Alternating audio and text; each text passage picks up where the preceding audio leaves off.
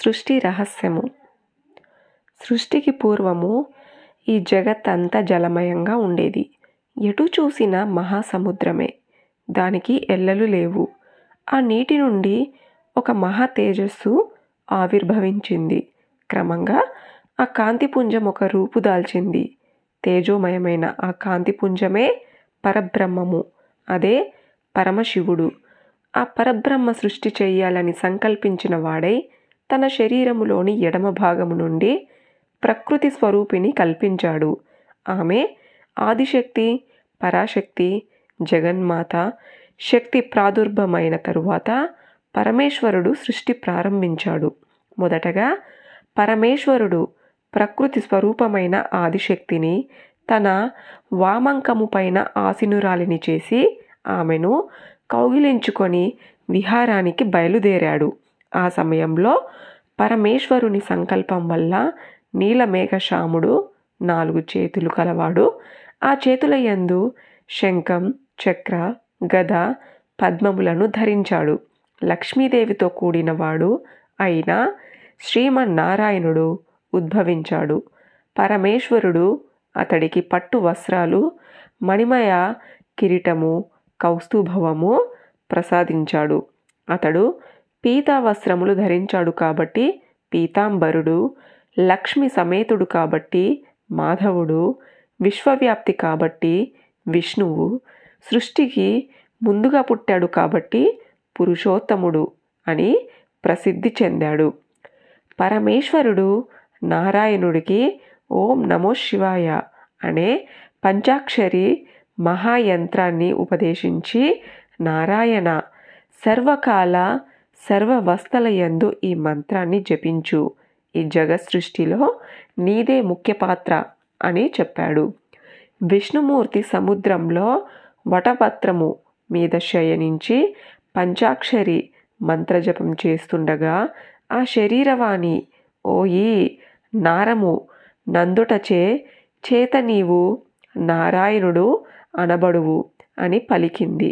నారము అనగా నీరు జ్ఞానము అని అర్థము. అందుకే శ్రీమన్నారాయణుడు జ్ఞాననిధి. ప్రకృతి త్రిగుణాత్మకమైనది. అనగా సత్వర జస్తమో గుణములతో కలిసి ఉన్నది. పరబ్రహ్మ చిచాక్యాత్మకమగు తన వీర్యమును గుణ సంచలనము లేనప్పుడు ప్రకృతి యొక్క యోనందుంచాడు. దీనివల్ల మహాతత్వము పుట్టింది. మహాతత్వము వికారము పొందటము వల్ల అహంకారము జన్మించింది. ఈ రకముగా అవ్యక్తమైన పరబ్రహ్మం నుండి మహత్తము అహంకారము వచ్చాయి. అహంకారము నుండి పంచానత్మలు శబ్దము స్పర్శ రూపము రస గ్రంథాలు వాటి నుండి పంచభూతాలు పృథ్వీ జలము తేజస్సు వాయువు ఆకాశము వాటి నుండి జ్ఞానేంద్రియాలు కర్మేంద్రియాలు మనసు బుద్ధి చిత్తము ఉద్భవించాయి. ఇప్పుడు శ్రీ మహావిష్ణువు సృష్టి చేయగోరి వేదములు ఇరవై నాలుగు తత్వములు. త్రిగుణ త్రిగుణములకు ఒకసారి స్మరించాడు. ఆ సమయంలో అతడి నాభి నుండి మహాపద్మము ఒకటి ఆవిర్భవించింది. అందులో ఐదు ముఖాలతో బ్రహ్మ సరస్వతి సమేతుడై ఉన్నాడు. అప్పుడు బ్రహ్మ తమోగుణ ప్రధానుడు. కనుచూపు మేరల్లో బ్రహ్మకు జలము తప్ప ఏదీ కనిపించలేదు. అప్పుడు పరమేశ్వరుని ఆజ్ఞపై ఓంకార జపం చేయటము మొదలుపెట్టాడు.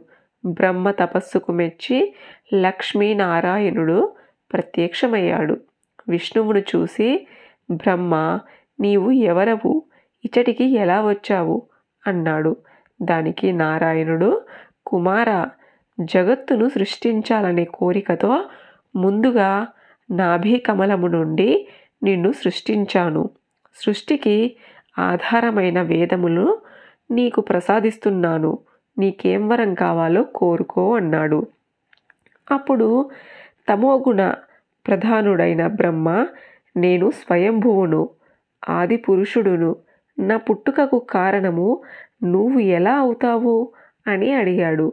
విష్ణువు ఎంతగా నచ్చ చెప్పాలని ప్రయత్నించినా బ్రహ్మ వినలేదు. దాంతో విష్ణువు పరమేశ్వరుణ్ణి ప్రార్థించాడు. అప్పుడు పరమేశ్వరుడు ఓంకార నాదం చేస్తూ జ్యోతిర్లింగ రూపంలో బ్రహ్మ విష్ణువుల మధ్య ఉద్భవించాడు. ఆ లింగాన్ని చూసి బ్రహ్మ విష్ణువులు అమితాచార్యం పొందారు. ఆ లింగానికి తుది మొదలు కనిపించలేదు. జ్యోతిర్లింగానికి ఆద్యంతములు కనుగొన్నవాడే అధికుడు అని నిర్ణయించుకున్నారు తండ్రి కుమారులు.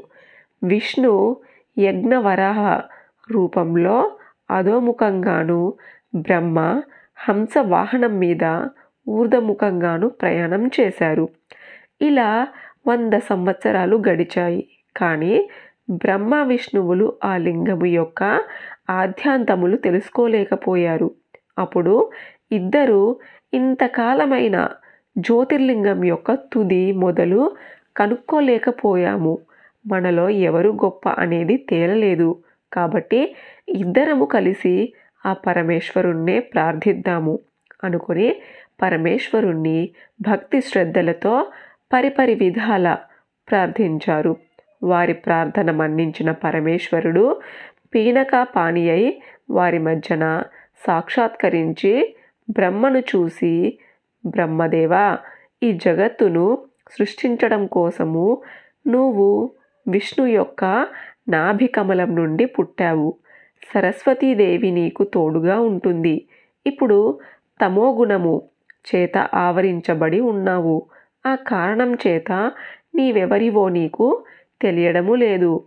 విష్ణుమూర్తి ఇచ్చిన వేదాలను ఆధారం చేసుకొని సృష్టి కార్యము కొనసాగించు అన్నాడు. తమోగుణుడై బ్రహ్మ పరమేశ్వరుణ్ణి లక్ష్య పెట్టలేదు అంతేకాకుండా నేను సృష్టికర్తను. నాకు ఐదు ముఖాలున్నాయి. మరి నాకు ఐదు ముఖాలు ఎందుకున్నాయి అన్నాడు. దానికి పరమేశ్వరుడు కోపగించి ఎడమ చేతి చిటికిన వేలుతో గోటితో బ్రహ్మ యొక్క ఐదవ తలను ఖండించాడు. బ్రహ్మను తమో గుణము వదిలిపోయింది. చేసిన తప్పు తెలుసుకొని క్షమించమని పరమేశ్వరుణ్ణి వేడుకున్నాడు. పరమేశ్వరుడు ప్రసన్నుడై బ్రహ్మదేవ వేదాలను తీసుకో. ఆ విజ్ఞానం వల్ల సృష్టి ప్రారంభించు. బ్రహ్మదేవుడైన నీవు సృష్టికర్తవు. విష్ణుమూర్తి స్థితికర్త నేను రుద్రుని రూపంలో లయము కానిస్తాను. మనమే త్రిమూర్తులము. మనము మూడు రూపాలలో ఉన్నప్పటికీ మనకు భేదాలుండవు. నేను శివుడు శంభుడు మహేశ్వరుడు అని అనేక పేర్లతో పూజింపబడతాను.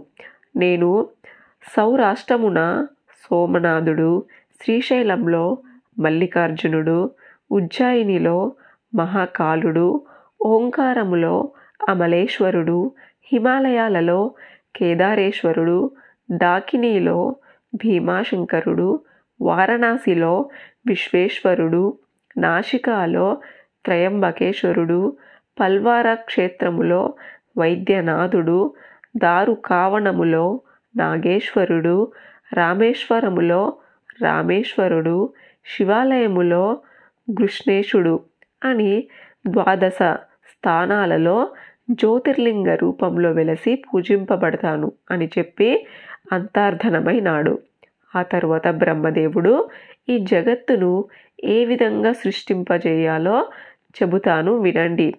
బ్రహ్మ సరస్వతి సమేతుడై పద్మాసనం మీద కూర్చొని ఉన్నాడు. ఆ నీటిలో ఒక అండము తేలుతూ వచ్చింది. దాని నుంచి ఓంకారము వినవస్తుంది. బ్రహ్మ ఆ అండములో ప్రవేశించి తమోగుణ ప్రధానమైన శరీరాన్ని వదిలి నాలుగు ముఖాలు కలిగిన శరీరాన్ని ధరించాడు. బ్రహ్మ వదిలిన తమమే రాత్రి అనబడుతోంది.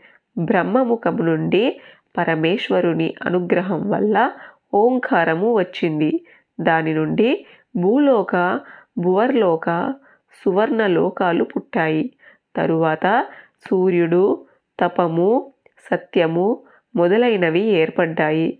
బ్రహ్మ యొక్క తూర్పు ముఖం నుంచి ఋగ్వేదము దక్షిణ ముఖం నుండి యజుర్వేదము పశ్చిమ ముఖం నుండి సామవేదము ఉత్తర ముఖం నుండి అధర్ణన వేదము వచ్చాయి.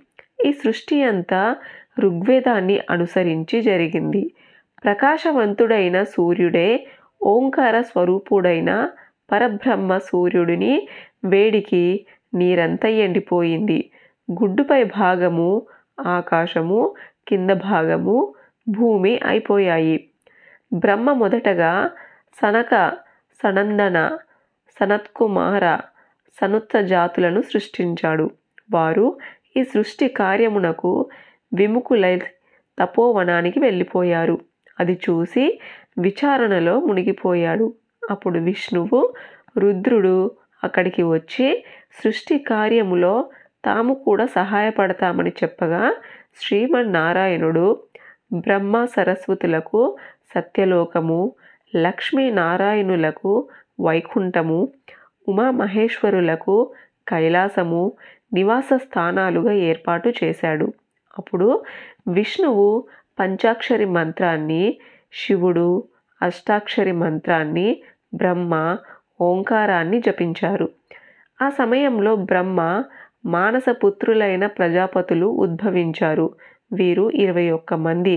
బ్రహ్మ మనువు దక్షుడు భృగువు ధర్ముడు యముడు సురీచి అంగీరసుడు అత్రి పులత్స్థుడు పులహుడు క్రతువు కశ్యపుడు వశిష్ఠుడు పరమేష్టి సూర్యుడు సోముడు ఖర్దముడు క్రోధుడు అర్వాకుడు ప్రీతుడు.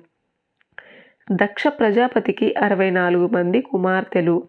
వీరిలో అదితి దితి వినత కద్రువ శాస ముని అరిష్ట మాతాంగి తామ్ర ఇలా అనే పది మందికి కశ్యపునికిచ్చి వివాహము చేశారు కశ్యపుడికి.